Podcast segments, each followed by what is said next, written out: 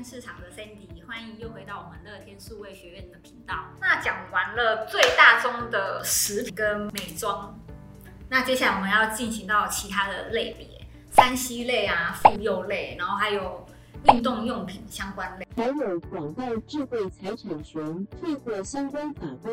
这些是有没有要注意哪边的地方？基本上很多商品都是所谓的呃阴湿检验商品，这些商品是不是属于阴湿检验商品呢？就可能要请大家特别留意一下。例如说三 C 类的家电，最近很红的气炸锅，对啊，气炸锅，对，吹风机、电暖器，什么电动刮胡刀啊、吸尘器、行车记录器，嗯、还有那种除螨机，是不是？对，然后还有那个行动电源。啊，对，对，这些都是在阴湿检验商品里面。那另外就是三 C 类的话，是不是有一些什么需要 NCC 的认证？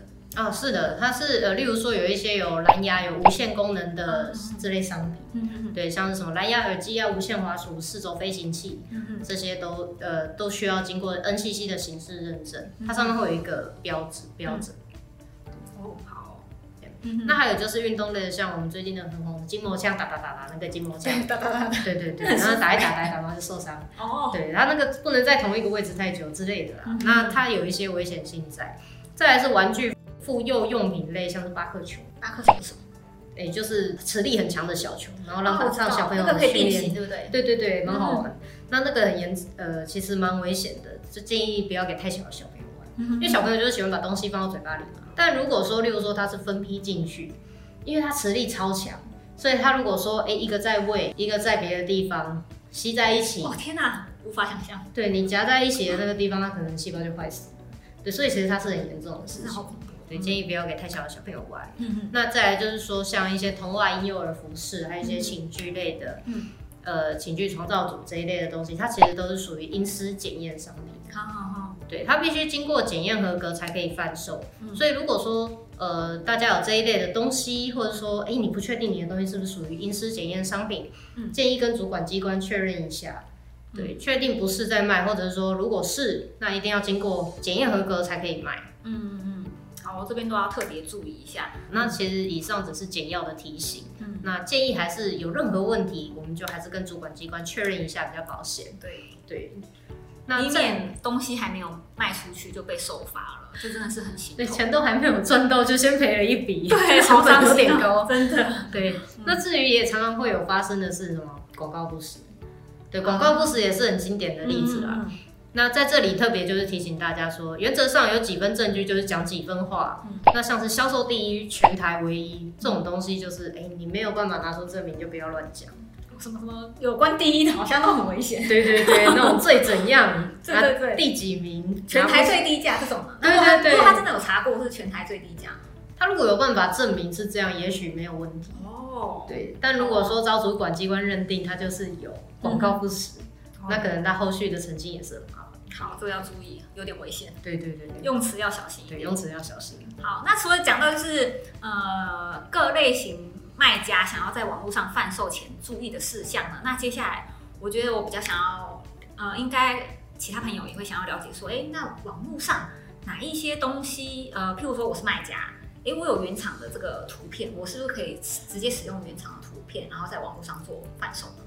嗯，那如果说它是经过原厂授权那这当然没有问题啦，嗯、在它的授权范围内去使用它是没有问题的。好、嗯，但如果说呃没有，那你其实就是侵害了原厂的著作权。嗯嗯嗯，对。那这样我也会就是很多人会问说，哎、欸，那我就下载的原厂的图片啊，然后都去背啊，然后改改图片，压上我的 logo 啊，加一些微博，那这样子可以，这个图片可以后续继续使用吗？原则上，其实网络上的照片、图片，它都是属于原权利人的，嗯、就是那个权利人的著作权。嗯、对，那当然不会因为你自己下载来，然后改一改就变成自己的啦。嗯、这样的话，大家都去下载去改一改就好，不用自己拍了嘛，那创、嗯、作就不需要了。嗯、因为改图它其实也是一种侵权的方式，所以大家要特别的小心。那如果说我原厂的图长这样，然后我就自己买了一台相机，然后拍的跟原厂一模一样。你要能证明是你自己拍的。接下来除了图片之外，那当然就是还有网络退货这件事情。对，那网络退货需要注意什么部分吗？嗯，原则上是看你的商品是什么属性啊。有的是一定要退的，就是消费者来说要退货在七天内，那你就是要给人家退。嗯、可是如果说，哎，我记得七天内是指说下单的隔一天，还是收到货的隔一天？收到货次日起算，从隔天开始算。嗯哼哼，对，七天内。那如果最后一天遇到假日，再延一天到下一个工作日。它只有在最后一天遇到假日才会往后延。嗯，七天鉴赏期嘛？对，它其实是叫七日解除权的一个规定。嗯嗯嗯。对，那你可以在这七天内决定你要跟店家解除这个契约。那有哪一些商品的类型它是可以不受这个限制？呃，就是拒绝退货吗？嗯哼。例如说，呃，容易坏掉的、易于腐败的商品，保存期限比较短的，或者是说当它，生鲜食品这样子寄来寄去就坏掉。呃，有可能他要看他的商品状况，不一定。哦、那例如说，像有些餐盒，嗯、你跟人家买了餐盒送回去都已经坏掉了。对啊。对，有些水果呢，嗯、寄回去可能水果就烂了。哦、对，这一类可能就没有办法了。例如说像牛奶。你买可能寄到就已经快过期。对啊，有的那个食品的保存期限都好短，他就说啊，我都没有加防腐剂，然后三天内要使用完毕。对，嗯，这个就是也不就是他就可以不受这个限制。对，它其实就是在这个除外的条款里面，它是属于、嗯、呃通讯交易解除权合理例外情事适用准则里面的项目。嗯嗯嗯，对。那或者是说一些以你自己的呃客制化给付，依消费者的客制化给付，例如说家里毛小孩的照片，你把它弄在马克杯上面，那是你家毛小孩，不是我家毛小孩，我为什么要买你的杯子？这个东西之后人家也卖不出去，所以客制化的东西也是不能退货。对，客制化的东西也可以拒绝他退。那、嗯、再来是呃报纸、期刊、杂志这一类的，你到时候都已经过期了，对，这个应该很难再卖出去了，店家拿去卖谁？对，或者是说呃。经过你已经拆封的影音商品或者游戏，例如、嗯、电脑软体那类，它已经处于一个可以复制的状况下了。嗯、对，那所以这个也没有办法退货。嗯，理解。还有像是呃消费者拆封的个人卫生用品，像是内衣裤、刮胡刀这一类的。哦，那所以说，好，假设我现在买一包内裤，然后内裤里面有七条。嗯，可以穿一个礼拜。那我 我开了第一条以后，然后后面的不喜欢，所以后面的可以退嘛？因为后面每一条都有它自己的包装。对，如果它是单独有包装，你并没有拆开它，那其实它就是不符合这一条的规定，就不能用，嗯、它就是可以退货。哦，那如果说这呃七条内裤一打开就只有这个包装，里面没有再另外包的话，那这样就不能退货。对，这样等于你已经拆封了。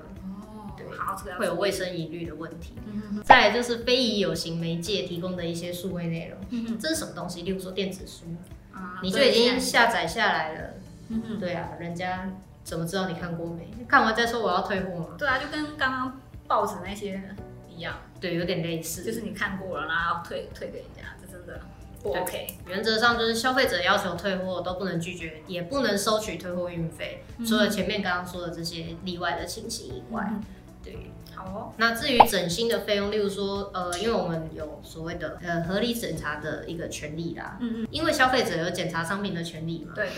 那呃，所以整新费用的部分，主要是说，当它拆封的方式超出了一个合理的检查范围，嗯，例如说你这样开就好，你硬要拿美工刀把人家挖一个洞，把东西拿出来，破坏那个包装，对，嗯、那业者这时候就可以跟消费者去收取一个合理的金额，嗯，作为整新商品的费用，因为。它其实退后这个部分，它是民法的恢复原状的一个规定。嗯、那回复原状是什么？其实就是钱还你，东西也要相应的是完整的还给我。对对对，那没有办法恢复原状的部分，就是以金钱补上去。嗯嗯嗯，对。哦，好，大家有没有都比较清楚网络上的一些相关法规了呢？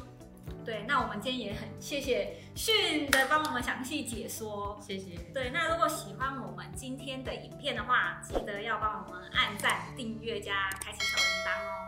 对，那如果接下来还有大家想要问什么询问的问题，都可以在下面留言告诉我们，那我们会尽量的回答你。